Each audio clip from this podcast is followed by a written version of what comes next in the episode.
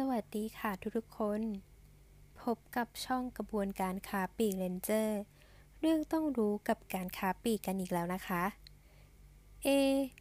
ทุกคนรู้สึกหิวๆกันบ้างไหมคะถ้าหิวก็ดีเลยเพราะวันนี้เราจะมาพูดถึงร้านเด็ดร้านดังที่คิดว่าทุกคนน่าจะรู้จักกันดีนะคะอย่างครัวเจ๊ไฝกับท็อปปิกที่เราจะมาพูดกันในวันนี้คือเก่งค้าปลีกอย่างครัวเจ๊ไฝที่ทำให้ผู้ซื้อยอมรอต่อคิวด้วย3ขั้นตอนง่ายๆทำได้อย่างไรกันบ้างไปรับฟังกันเลยค่ะ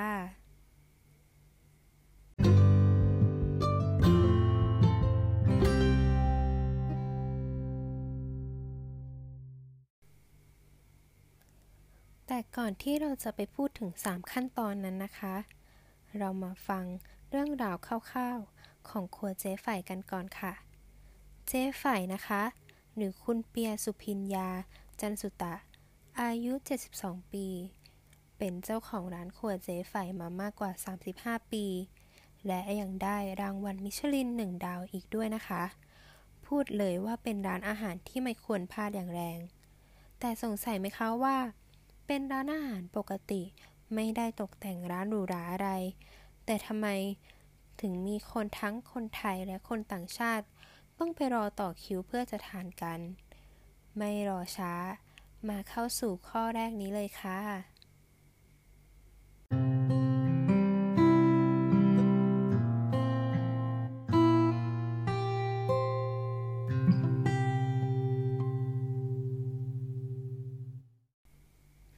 มากันที่ข้อที่1นะคะสร้างภาพจำกับลูกค้ารู้ไหมคะว่าการสร้างภาพจำเนี่ยถือเป็นเทคนิคอย่างหนึ่งเลยนะคะในการให้คนจดจำเราได้และยังเป็นการสร้างความโดดเด่นและแตกต่างไม่เหมือนใครในการบ่งบอกความเป็นตัวเองอย่างเช่นครัวเจ๊ไฝนะคะที่เวลาทำอาหารเขาจะมีการแต่งกายมีแว่นที่ใส่เหมือนแว่นสกีใส่ไว้ตลอดและเอกลักษณ์ที่สำคัญที่คนจะจำได้เลยนะคะก็คือการทำอาหารทุกเมนูด้วยเตาถ่านเพียงเท่านั้นค่ะเห็นไหมคะว่าการสร้างภาพจำเนี่ยไม่ยากเลยเพียงแต่เราต้องหาตัวตนของเราให้ชัดเจนและสร้างเรื่องราวให้กับมันก็สามารถทำให้คนพูดถึงกันได้แล้วค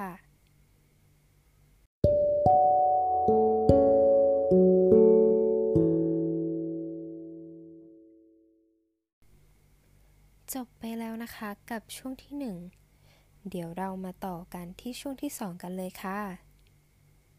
กันที่ข้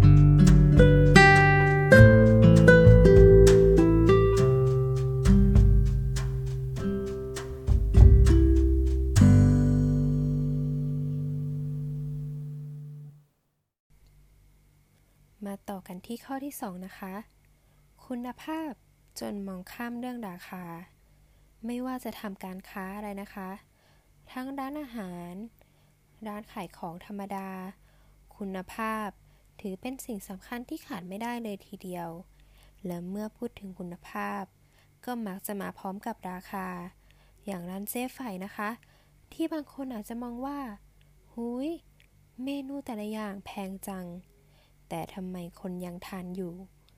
ก็เพราะคุณภาพของวัตถุดิบที่คัดมานั้นดีสมกับราคา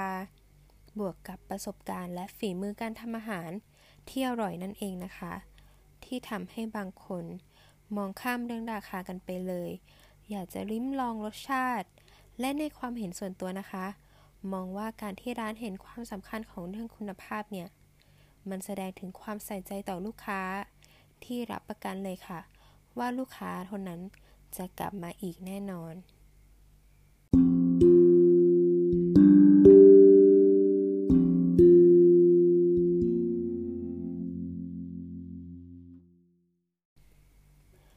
ม่รอช้านะคะเรามาต่อกันที่ช่วงที่3กับข้อสุดท้ายของท็อปปิกในวันนี้กันเลยค่ะ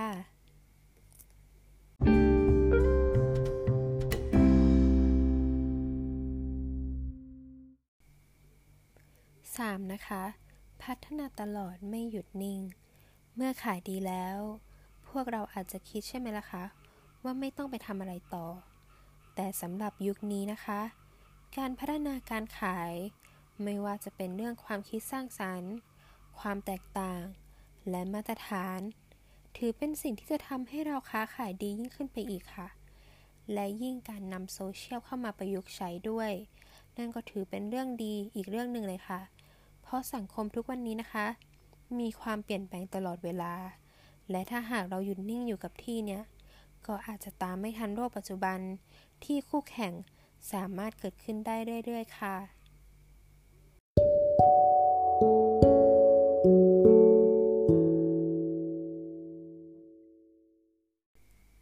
ป็นยังไงกันบ้างคะกับท็อปปิกในวันนี้นอกจากจะทำให้หิวแล้วเนี่ยหวังว่าทุกคนจะได้เก็บความรู้เล็กๆน้อยๆกลับไปด้วยนะคะและก่อนที่เราจะจบกันไปขอมาสรุปคีย์เวิร์ดสำคัญของแต่ละขั้นตอนอีกสักหน่อยนะคะ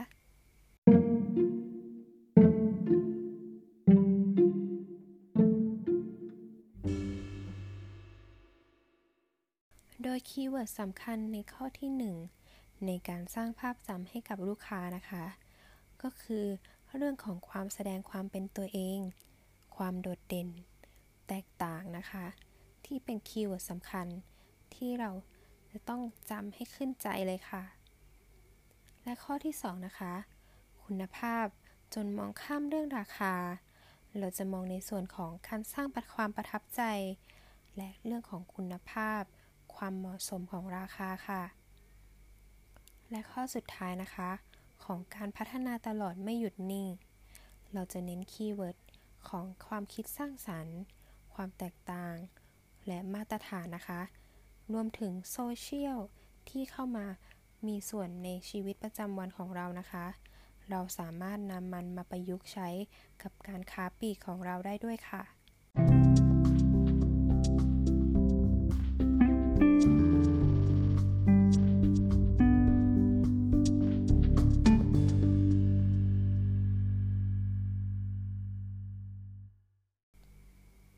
และสุดท้ายนี้นะคะก็อย่าลืมติดตามกระบวนการค้าปลีกเรนเจอร์ในช่องทางอื่นๆทั้ง Facebook YouTube TikTok กันด้วยนะคะเพราะมีเรื่องราวมากมายที่เกี่ยวกับการค้าปลีกที่คุณอาจจะยังไม่รู้ก็ได้นะคะแล้วพบกันใหม่ค่ะ